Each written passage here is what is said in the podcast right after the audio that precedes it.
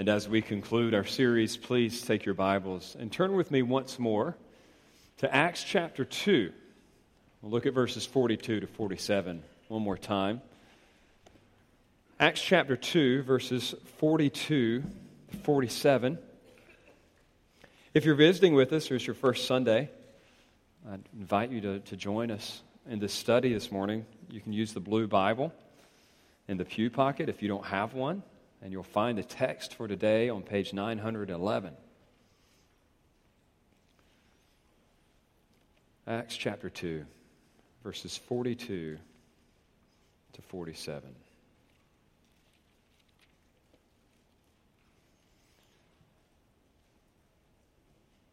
And just as a note of context, the Holy Spirit has descended, Christ has ascended, and the apostles preach for the first time in the power of the Spirit.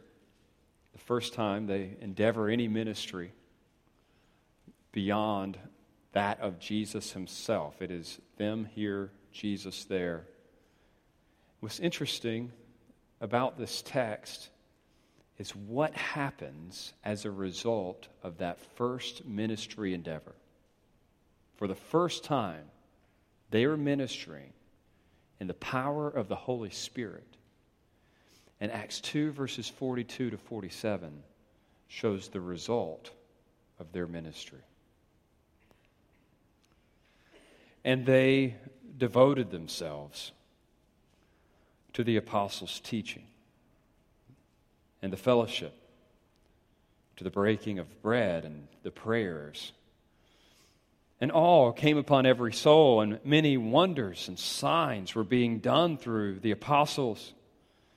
And all who believed were together and had all things in common.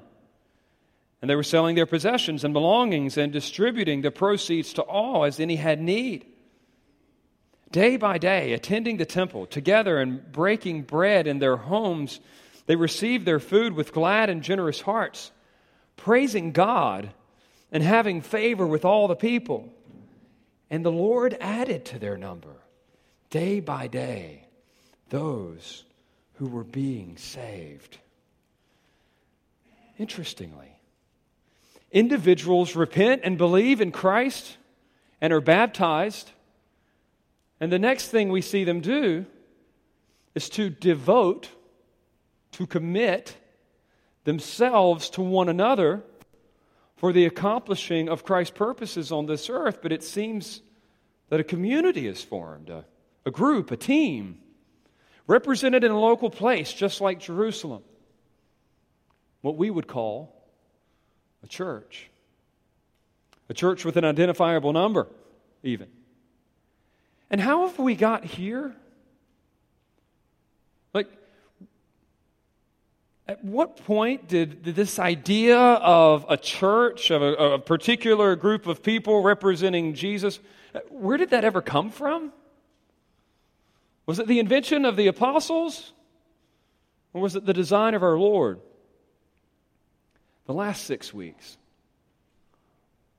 we've simply been trying to show from the scriptures that what we're doing here today is not a matter of our own ingenuity but it's a matter of the Lord's authority. He intended for gatherings just like this to happen. And I could summarize for you where we've been the last five weeks and what the scriptures teach about the church with a few simple words. And as you know, I will try to start them with the same letter so they'll even be more memorable. Purpose, picture, place, participation purpose, picture, place, participation. We've seen in the last few weeks in God's Word that His purpose from the very beginning was to establish a group of people who would represent Him. It was never just individuals, He always wanted a group, a family. But Adam and Eve failed at this course, but God was still determined to keep, He was still purposed to save a group, it would be a family through Abraham, then it would be a nation, then it would be a people. But Matthew 16, 18 made it very clear that even though all those other entities failed to fully represent their Lord, Christ would establish a church, a gathering that would accurately represent him.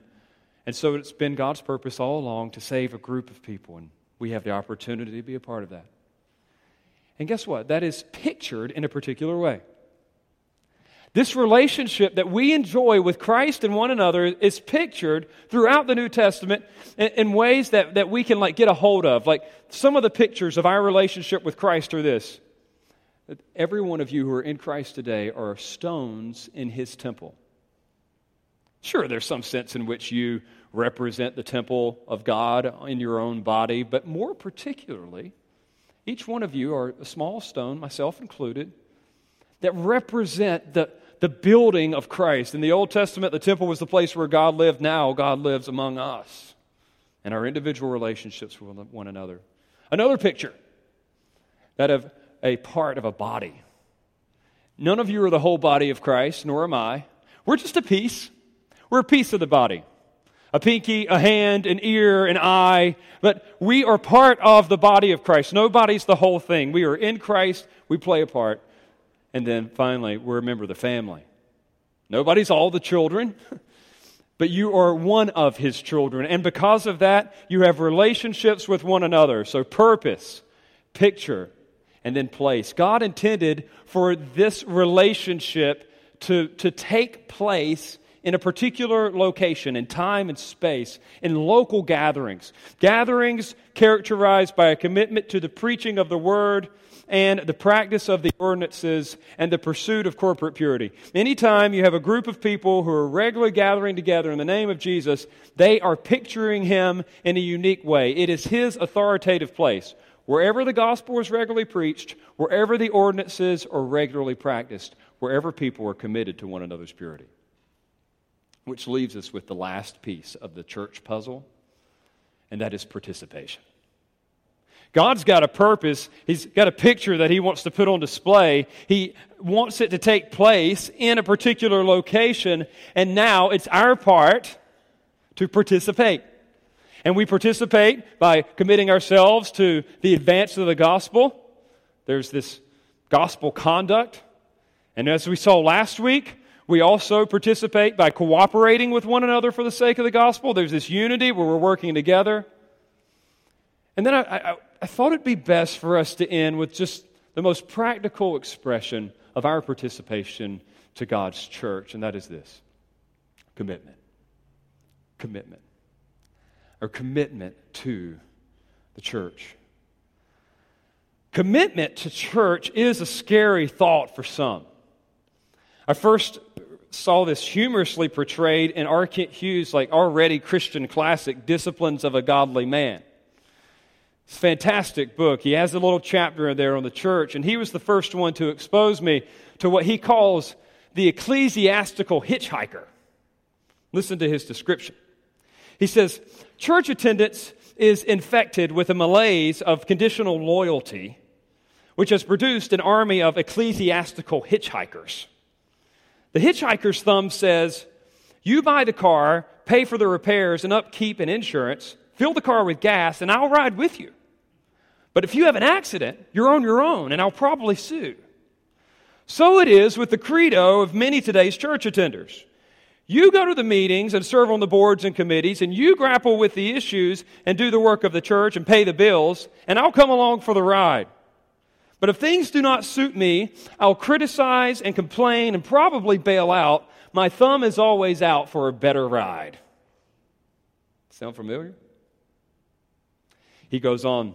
He says, This debatable loyalty is fueled by a consumer ethos, what he calls a Christian mentality, which picks and chooses here and there to fill one's ecclesiastical or church shopping list. There are hitchhikers who attend one church for the preaching send their children to a second church for its dynamic youth program, and go to a third church church's small group. Church hitchhikers have a telling vocabulary. I go to or I attend, but I never belong to or am a member. Big difference between the two, is there not? What about you? What about the Christians that you know? Church, the local church for you, is it a home or more like a hotel? Is it a place where you belong, or is it something that you borrow from? And what would Christ actually want? It's a tough question, but there's a clear answer from Scripture. And in this final series, sermon of the series, I just want to simply leave you with two reasons why every Christian should be clearly committed to a local church. Is that okay? Two reasons, very simply, from Scripture, why every one of us should be clearly committed to a local church if we're in Christ. The, first reason is this we should honor the existence of church government. Committing to a church honors the existence of church government. It honors the existence of church government. Now, this is kind of a strange thing because most people don't actually recognize that Jesus actually intended for the church to be governed in a particular way. I mean, most people think that we're just kind of making it up. Maybe we, we do what we had seen in times past, or we do what other churches do, and whatever happens to work. But did you know that Jesus actually intended for like the church to be like a source of authority and accountability? Like he intended for it to run a certain way? Two simple and really non debatable expressions of this through the New Testament are that of elders leading and people following. That, like Jesus actually intended for a group of men to, to lead a particular church, he actually intended for other people to follow him in that leadership. And, and for you to see just a very clear example of this, and I, I won't overuse this passage, but maybe you could turn over to Hebrews 13 and look at verse 17. Hebrews 13, 17. It's on page 1010 if you're using the Pew Bible. The passage doesn't get much airtime. Don't talk about it very much. But it really does a good job showing why one should be committed to a church. One of the first reasons is we want to honor the existence of church government. Like Jesus actually intended for the church to be governed or run in a certain way, and one of the facets of that is elders or leading. Hebrews 13, 17. Obey your leaders and submit to them. And notice this for they are keeping watch over your souls as those who will have to give an account. So there's this group of guys somewhere that are actually accountable for a particular group of people somewhere. Elders uh, lead in Christ's church. This is mind-blowing thing to think of. He actually intended for people to lead and be accountable for others. Listen to this passage. Just listen. Acts 20, 28. Paul is speaking to the Ephesian elders, to the Ephesian pastors, same word. Pay careful attention to yourselves and to all the flock in which the Holy Spirit has made you overseers. Overseers means like managers. To care for the church of God, which he obtained with his own blood. He's saying, guys, you better be on the lookout. You have an accountability for the church that Jesus Christ actually died for. Listen to this one. Uh, it comes from 1 Peter 5 2. Uh, this is, a, again, to pastors. Pastors have an accountability for a particular group of people. Peter says to the other pastors, Shepherd the flock of God that is among you, exercising oversight. Not under compulsion, but willingly, as God would have you. The point is, friends, that elders are accountable for a particular group of people. That's the way that Christ has set it up. 1 Thessalonians 5:12 speaks to this, 1 Timothy 5:17 speaks to this. We won't go to those passages. But what I want you to understand is that if we're going to operate the way that Christ intended for his church to operate, whoever the pastors are need to know who they're pastoring. There needs to be like a clear commitment to a particular group of pastors. Let me just ask it this way Have any of you ever been responsible for something that you didn't know you were responsible for? My kids play football over at, um, at Beacons at First Baptist. And it's flagged this year, so I've got three kids literally playing on three different fields. I have five children. It's a madhouse. And uh, I've just given up on trying to actually watch all five of my kids at the same time. Uh, I let the other two just kind of roam uh, you can chastise me for that later if you want. I just, I really would rather watch my kids' football game. But one of the things that's actually developed has been kind of funny because my youngest She's four. And she will go and play at the end of the field. If you've ever been there, they have all the like football training equipment on one side. And this includes like big, heavy tires for people to flip, you know, like for a workout. It also includes the little sleds, you know, that you would use to like push and like, you know, build up your, your legs and exercise. So the kids love playing with these little sleds. And what kind of happens is a, a, bunch of kids, I mean, parents must have the same philosophy I do because all their four and five year olds go roam down to the end of the field. And whatever parent gets stuck there is kind of like in charge. So you don't really want to walk by there because you might end up like responsible. And so I was cutting through, trying not to cut through the field, and I got stuck. I just saw a bunch of kids. Nobody was there. I was like, okay, I'll watch. Oh, because uh, one of mine was there. And the, the kids were doing this, it, what I thought was an extremely dangerous thing. They were taking the football sleds and they were stacking them up against one another and like making a pyramid. But these things are heavy and they could fall and like crush someone's like hands or feet or anything. So they're, they're building pyramids out of these little sleds. And I'm not like hyper cautious, but I did actually say to one of the, the little girls, hey, this probably isn't a good idea. Let's go ahead and put these sleds down. Well, unbeknownst to me, there was another mom hawking around somewhere, and she swoops over and says, What are you doing? I'm of the persuasion that my kids should learn from their own mistakes, that you don't have any right correcting my children.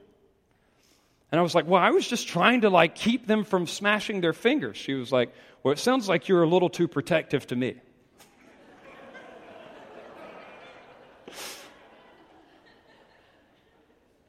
Needless to say, since that time, I have avoided that end of the football field. Somebody else can watch the kids. The story's funny because we've all been in situations like that where you're like, am I responsible here or not? Like, am I supposed to be watching these kids? Or, like, is there a mom around here somewhere who's actually going to own some responsibility for it? Like, it's a horrible spot to be in. And that's just kids in a football field. Can you sympathize with just the pastors for a moment? Can you imagine what it's like to be a pastor of a church? And you have people that are coming in and out. Some people stay for long periods of time. Some are self professed snowbirds. Some are college students. Some are in the army. I mean, like, you, and you're like, Am I supposed to be caring for you? Like, do you, do you need anything? Are we good? Are you? And yet the text says of the pastors, you're accountable. You're accountable for a particular group of you will give an account to God for who you care for. Friends, there needs to be some type of clear commitment so that pastors can know who they're supposed to be caring for. But it's not just about pastors leading, it's also about people following. Look back at your text to Hebrews 13 17. The, the first part says, Obey your leaders and submit to them. Here's the question that I would ask any uh, ecclesiastical hitchhiker To what elders do you submit? What leaders do you follow? look just up at verse 7 of Hebrews 13. Remember your leaders, those who spoke to you the word of God. The, the, the, idea was like they, they knew who their leaders were. What do you lead yourself? Or is there somebody in place? To whom do you, dare I even say it, submit? Now, this topic makes people feel uncomfortable. I hope you can tell I'm not uncomfortable with it. I think that authority is a good gift from God. And there, I think we often get confused authority and authoritarianism. Every one of us love good authority. Actually, even the word authority. I mean, think about its root, author. It, it, authority authors life. I'm glad that there are rules to board games and traffic laws. I'm grateful for policemen and teachers and referees and coaches. That's authority. God has set it up. In fact, This is a fantastic passage. King David, someone who is very familiar with authority, uh, sings just a few lines of praise of it in 2 Samuel 23, verses 3 and 4. Listen to this. He says, The God of Israel has spoken. The rock of Israel has said to me, When one rules justly over men, ruling in the fear of God, he dawns on them like the morning light like the sun shining forth on a cloudless morning, like rain that makes grass to sprout from the earth. Isn't that a beautiful picture? Don't, eh, don't you like shafts of sunlight coming down on a field and stuff growing? I mean, like that's how he pictures it. He says authority is something that is good, and, and Jesus has even set up his church in a way that, that the church has authority, pastors within the church have authority, and individual members have authority. It's almost like a triangle. And there's always two points of accountability on either end. So if you think about it from, let's pretend just I'm, I'm just a church member right now. I am accountable as a church member to my pastors, and I am accountable to the rest of the congregation. You think about the congregation as a whole. They're accountable to the other individual members, they're accountable to the pastors. Who are the pastors accountable to? They're accountable to the congregation, and they're also accountable to individual members. This is beautiful balance of power that's in the church, and yet somebody is providing primary leadership according to the Lord. He said, You need to submit to these particular leaders if you so have them. Now, where things get kind of scary for us is the fact that we of all, every one of us, have read in the paper or experienced firsthand an abuse of pastoral authority. I'm not going to ask for a show of hands because it's not even needed. You all know that it takes place. But what I want you to recognize is that despite its abuses, God still has it in place. I think we all know people who have abused police authority, but nobody's like, let's get rid of the police. Listen, friends, the reality is that God has chosen that certain men will lead the church. But guess what? I can't just stand up in here and say, oh, guess what? I'm God's leader, therefore you should do what I tell you. There's a reality, but there's also some restrictions. You want to know what the restrictions are on a pastor?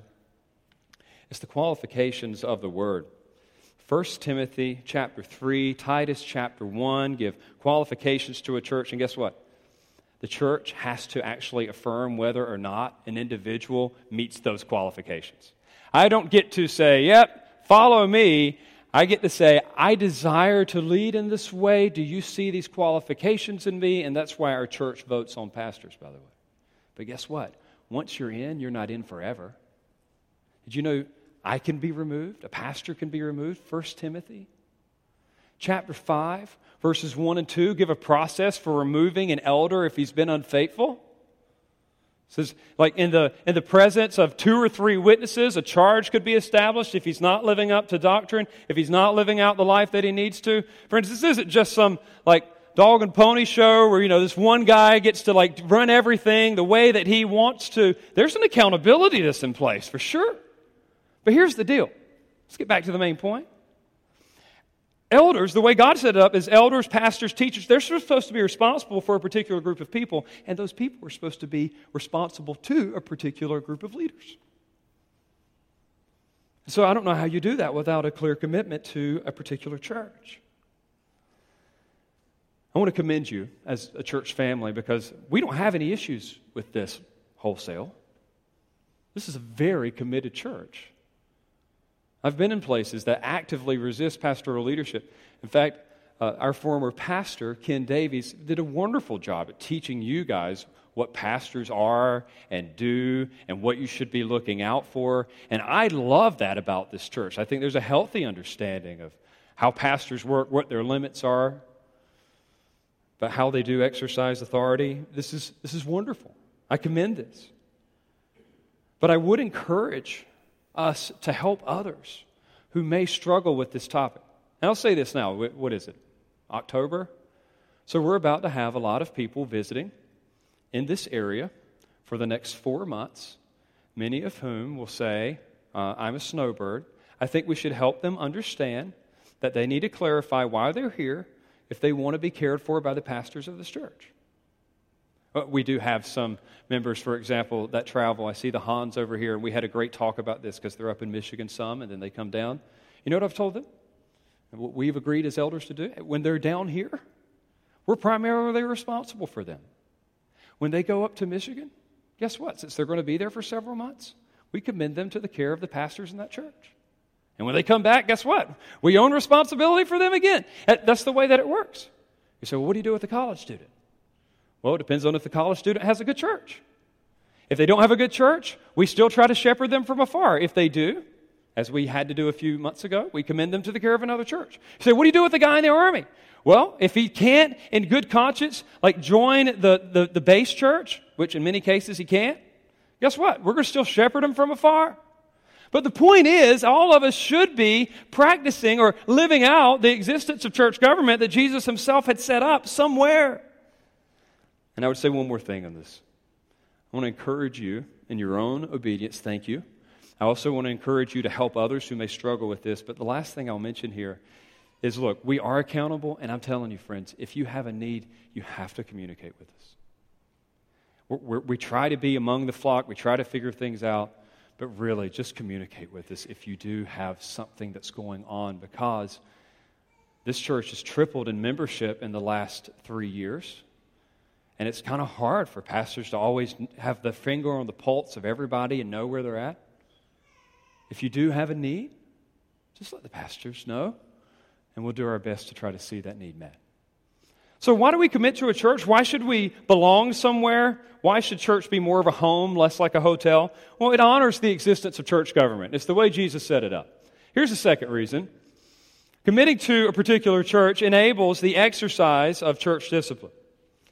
Committing to a particular church enables the exercise of church discipline. Now, I know what you're thinking here because you're like, I don't know that I want to be a part of that. Who actually wants to be a part of church discipline? Well, hear this out for a moment. When you were baptized, you were identified by a particular group of people as a believer, as, as someone who is in Christ. You were making a public commitment that I'm with Jesus. You were doing something, but guess what? You didn't baptize yourself. It says be baptized.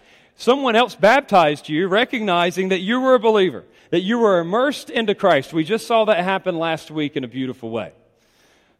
The ongoing sign of your being in Christ is going to happen in a few minutes, right here, and that's communion. So the initiating sign is baptism. The ongoing sign of our fellowship is communion. As someone is partaking of communion, you know what they're saying? They're saying, I am good with Jesus and his people and his people, by implication, are good with me.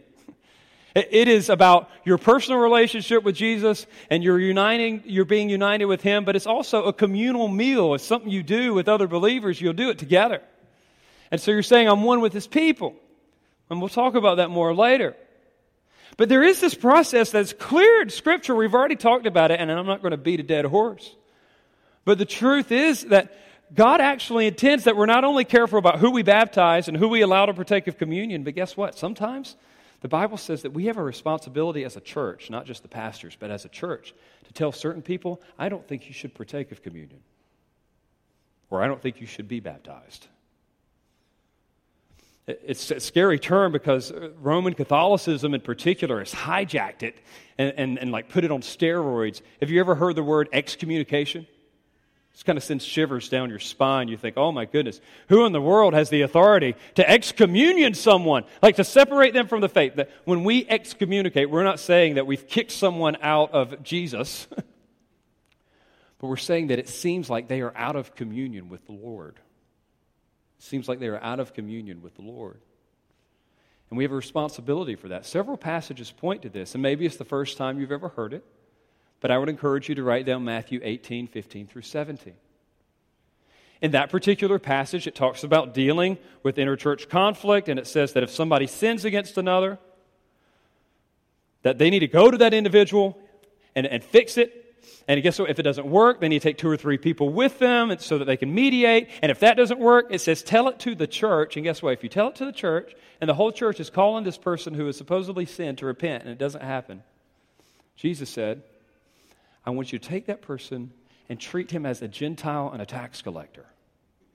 Now, I'm a Gentile, I'm not a tax collector, but let me translate that into modern parlance. I mean, treat him as a non Christian.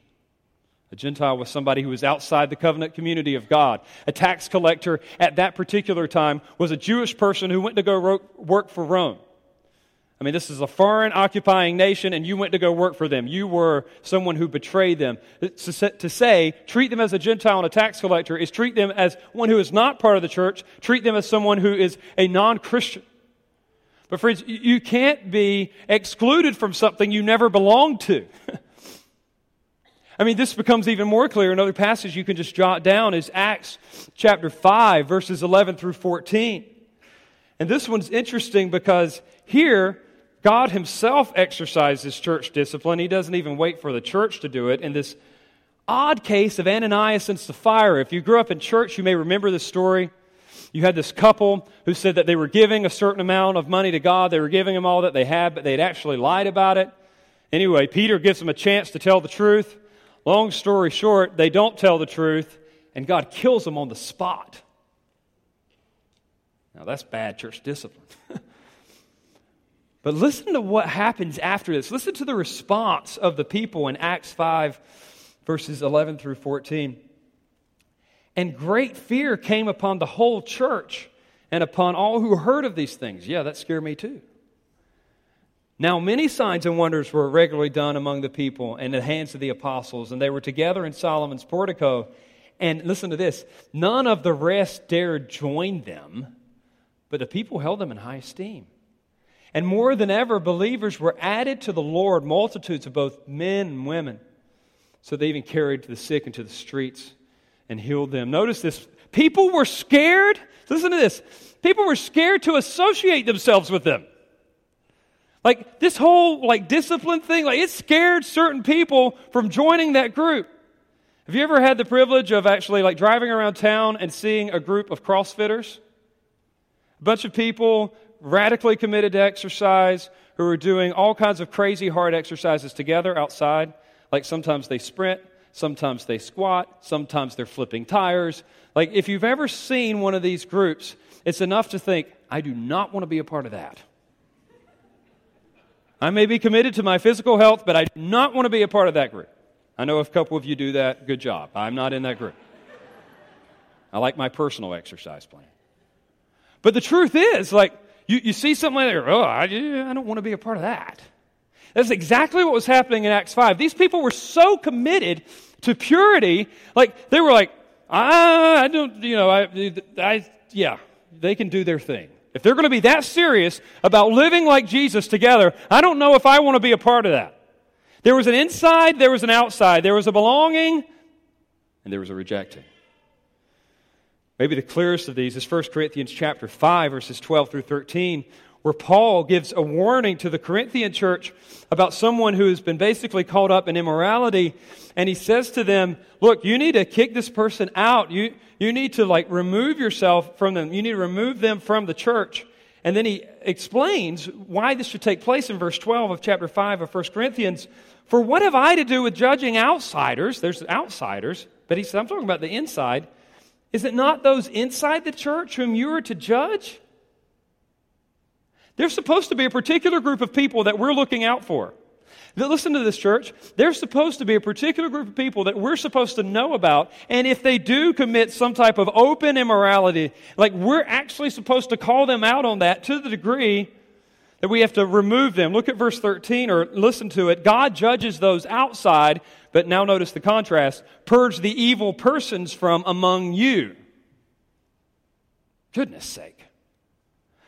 We have a responsible for purging a group of people. Man, that means we got to know who they are. Who in the world am I responsible? Like, if they go living off in adultery, like, I'm supposed to say, I love you, I care for you, but you are sinning against the Lord and your spouse. Don't do this. If you do, our church is going to have to say that it doesn't seem like you're a Christian, and we're going to ask you not to partake of communion. Clear commitment enables the practice of discipline. And listen, I, I, use the word discipline on purpose, but you need to understand something. Discipline is not a bad word, just like authority. Discipline's a good word. It, it's both formative and corrective. Most of the time, when you and I hear the word discipline, we think like a slap on the hand. But discipline is just instruction. It's mostly formative. You discipline your children not just when you ground them or not just when you spank them, but you discipline your children when you tell them, hey, good job on helping your brother and sister. Hey, I really like the fact that you were cleaning your room. That was awesome. What's that? That's formative. You're forming something in them, you're building something in them. And then you've got corrective. You want it to be more formative than corrective, but every once in a while you've got to correct. You know, we all have different schooling options. One of the things that just personally, it's personal opinion. So I know school can be a sensitive subject, but I'm going to make a school statement, so please don't write me any angry emails. I think that your kids can go public school, homeschool, private school, whatever you want to do. There's many options, and I think different kids in different stages need different things. We cool? All right, now I'm going to make a statement. For my particular kids, we've had them in the public school system our entire lives. But one of the things that I noticed in recent years, uh, especially when we made it here, was I remember one of the teachers in particular on the like the orientation saying, "Hey parents, you, you just need to know something, and you'll be really excited about this. We do the PBS here." I said, "PBS, Public Broadcasting System." I don't think that's what it means. And she said, It is the positive behavior system. And I'm thinking, Oh, all right, what's that? So, anyway, I'm just asking what the positive behavior system is. I said, You don't have to worry about us ever correcting your child. We're just going to reinforce the good. And I'm thinking, Are they proud of this? Like, my kids do wrong stuff. You know, like, I need somebody to tell them if they've done something wrong. Does anybody, would anybody want to go to school and, and never be told if you got anything wrong? Like, you'd have to be a total narcissist. And yet, here, what is like the, the text is telling us, like, look, a church, oh yeah, there's going to be positive, there's going to be encouragement, there's going to be affirmation, but every once in a while, like, we correct, we got to, like, tell one another when we did something wrong or when we were off. A friend of mine explained it this way. He said, I need the church because I can't see the back of my own head, and I win every argument that I have with myself. Anybody else have that experience? There's certain parts of us we just can't see. And there are certain arguments left to ourselves. We're going to find the right internet research to validate anything that we want to do.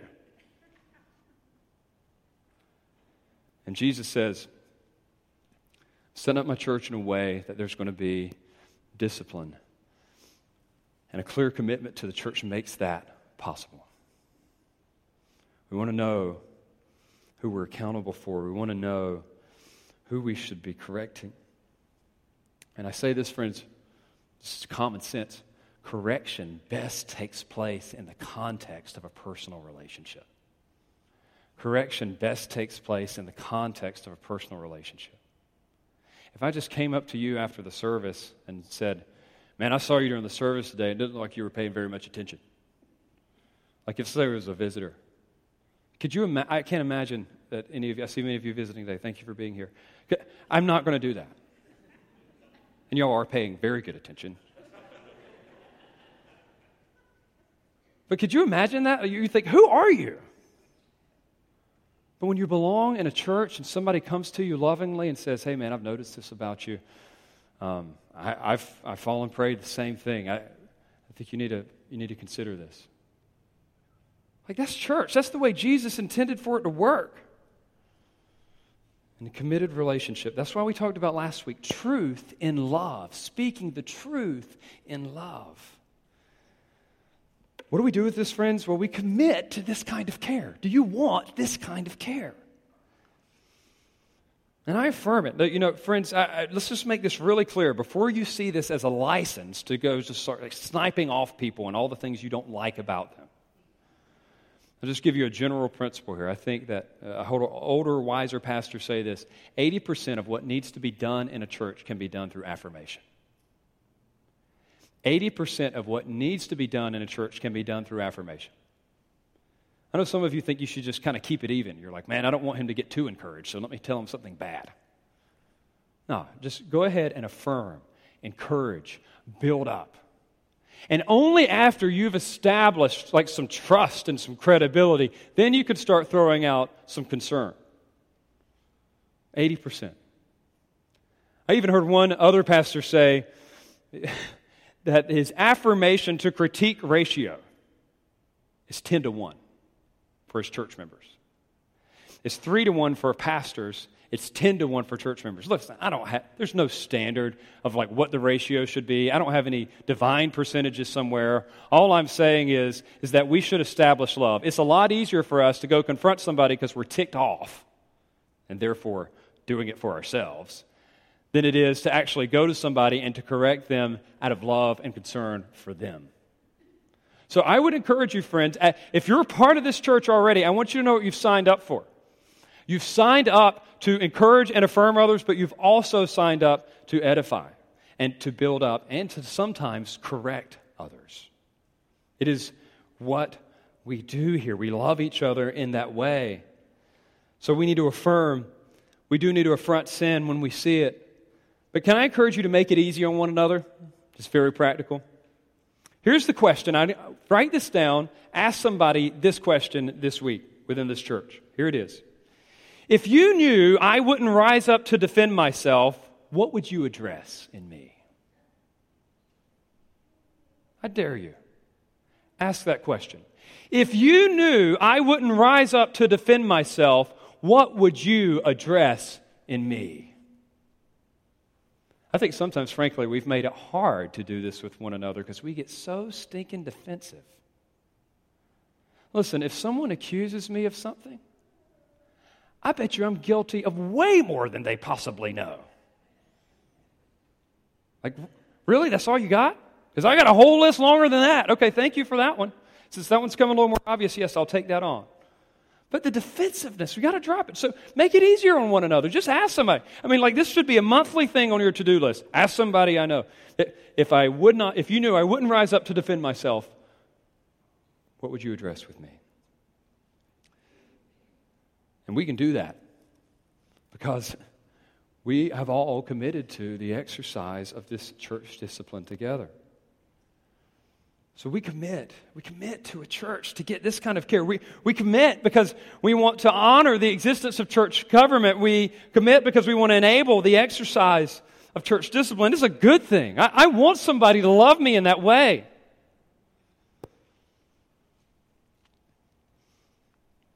It's uh, almost Halloween, so I find it appropriate to use this type of illustration. One of my uh, favorite authors, despite serious theological concerns, but one of my favorite authors is C.S. Lewis because of the way that he can captivate my imagination. He'll take biblical abstract truth and present it in such a concrete way that I can't forget it. One of his most vivid is that of the Screwtape Letters, where you have this, this senior demon, it's fiction, of course, telling his younger protege, like, how to tempt this guy. And you're like getting the inside scoop on how Satan works. And anyway, it's just an amazing exercise in reverse psychology because you're thinking, like, oh man, they want to accomplish this, and it makes you really careful. One of the things that Screwtape will tell his younger protege, Wormwood, is to get his patient, what he calls the patient, the guy that he's trying to tempt. Uh, he, he gives us some tips on duping church going Christians. And Screwtape says if you can't get them to skip church altogether, because that would be the ideal, the next best thing is to get him to church shop or church hop in a cynical or critical way, never opening up to receiving nourishment from preaching and accountability from a particular group of people. And listen to these words, they're timeless. He says, My dear Wormwood, you mentioned casually in your last letter that the patient has continued to attend one church, and only one since he was converted, and that he is not wholly pleased with it. May I ask what you were about? Why have I no report on the causes of his fidelity to the local church? Do you realize that unless it is due to indifference, it is a very bad thing? Surely you know that if a man can't be cured of church going, the next best thing is to send him all over the neighborhood looking for the church that suits him until he becomes a taster or a connoisseur of churches. The search for a suitable church makes the man a critic where the enemy wants him to be a pupil. What he wants of the layman in church is an attitude which may indeed be critical in the sense of rejecting what is false or unhelpful, but which is wholly uncritical in the sense that it does not appraise, does not waste time in thinking about what it rejects, but lays itself open in the uncommenting, humble receptivity to any nourishment that is ongoing. This attitude, especially during sermons, creates the condition most hostile to our whole policy in which platitudes can become really audible to a human soul there is hardly any sermon or any book which may not be dangerous to us if it is received in this temper. So pray, bestir yourself, and send us full round the neighborhood of churches as soon as possible. It's Satan's strategy. If somebody can constantly be the connoisseur, the critique of churches, now they're never under any authority. They never have to submit to a particular group of pastors. They're never accountable to a particular group of people. And Satan rejoices they have escaped the means that Christ Himself has set up from the very beginning. It's so funny. It's sad. So many, and I'm not going to quote all the statistics, have congratulated themselves. They're patting themselves on the back for figuring out some way to do Christianity without church. And Satan's rejoicing with them. Because to not belong to any particular church is to defy the existence of church government, and it is to deny the exercise of church discipline. Friends, I'm not arguing for a database, a membership ceremony, an application, a signature. The expression of membership or belonging or commitment looks different in different cultures. I assure you that the house church pastors that I met with this week in China aren't signing their name on a sheet of paper so that the government could get a hold of it. But guess what? I bet you the pastors of those churches know who their people are. I bet you the people of those churches know who their pastors are. I bet you the people know who they're accountable for. We may organize and structure things a little differently here in Naples, Florida, in the 21st century because it's nice to be organized and write down stuff so that we can better care for you. But at the end of the day, what we really care about is are we exercising the church government that Jesus has set up, especially as elders if we're accountable? And are we exercising our responsibility toward one another truly to care through church discipline? I'll leave you with these just, just two words that you could meditate on by means of application. Uh, the first is that of commitment. We just leave on an, a note of commitment. And for most of you in here today, I, I'm not telling you to, to be more committed. You're committed, you're in. But what I want to encourage you with is to help others who may be struggling. You may remember that six weeks ago I did a survey with many of you just to ask about this particular series, what you needed to know, areas you thought you needed to grow. What I was so pleased with and encouraged by is that like 90% of our church understands the importance of belonging to a church. But it seemed that only maybe half of you really knew how to help others understand the importance of belonging to a church as well. Listen, you've got a good thing going. We've got a good thing going in, in being committed to one another under this body. It's good. But we need to help others in a similar way. So, commitment. Commitment not only for us, but commitment for others who say that they're following Jesus. And then a second thing, and this is the most important don't ever lose sight of this. As big a deal as it is for us to be a part of a church, more important than commitment, more fundamental, more foundational, is that of conversion. May we never be more concerned about belonging to the visible church than we are the invisible. I say that because it's so easy to like get concerned about someone and say, "Man, if we could just get them to church, if they would just start coming to church." You know the old saying? I grew up in churches where like the, the southern pastors would preach this thing regularly. They would say, "Just because you're in a garage, it doesn't make you a car." Just because you're in a church doesn't make you a Christian. I'm still more concerned, more concerned than I am about somebody coming to church. I'm concerned about them being in the church. I'm concerned about them being converted. And I pray that we would share that same concern. Listen, conversion happens as a matter of what Christ has done. You know what's beautiful? Is that Jesus has said that he died for his church. We just sang about it, but it comes straight from the scriptures. He died for his church. He shed his blood for a church. He shed his blood for a group of people that would represent him. Friend, I say this to you if you're visiting here today, if you just happen to be in church but not a part of it, Jesus has come to satisfy all that God would ever require of you. He lived the righteous life that you couldn't live, and He died to pay the penalty for the ways that you've rebelled against Him. And, and he's so satisfied that God rose him again from the grave, like three days later, to show that everything was paid. And like he would exhibit like power over death itself. And anyone who trusts in him receives that forgiveness and that life, and they're reconciled to him, and they have a relationship with him. And then, secondarily, they have a relationship to his people. More so than church attendance, should you be concerned about being in Christ. So let's never get the cart before the horse. If you don't know what that means, you have questions about that, talk to one of the members around you today. Use the Connect card and put the you have questions. Come talk to one of the pastors afterward. But it is important that we are in Christ. And as we've reviewed what it means to be a part of His church, let us read one more time the final reminder of how this church should be our home. And I will end where we began Acts chapter 2, God's plan for His church. And they devoted themselves. They devoted themselves to the apostles' teaching and the fellowship, to the breaking of bread and the prayers. And all came upon every soul, and many wonders and signs were being done through the apostles, and all who believed were together and had all things in common. And they were selling their possessions and belongings and distributing the proceeds to all as they had need. And day by day, attending the temple together and breaking bread in their homes together, they received their food with glad and generous hearts, praising God and having favor with all the people.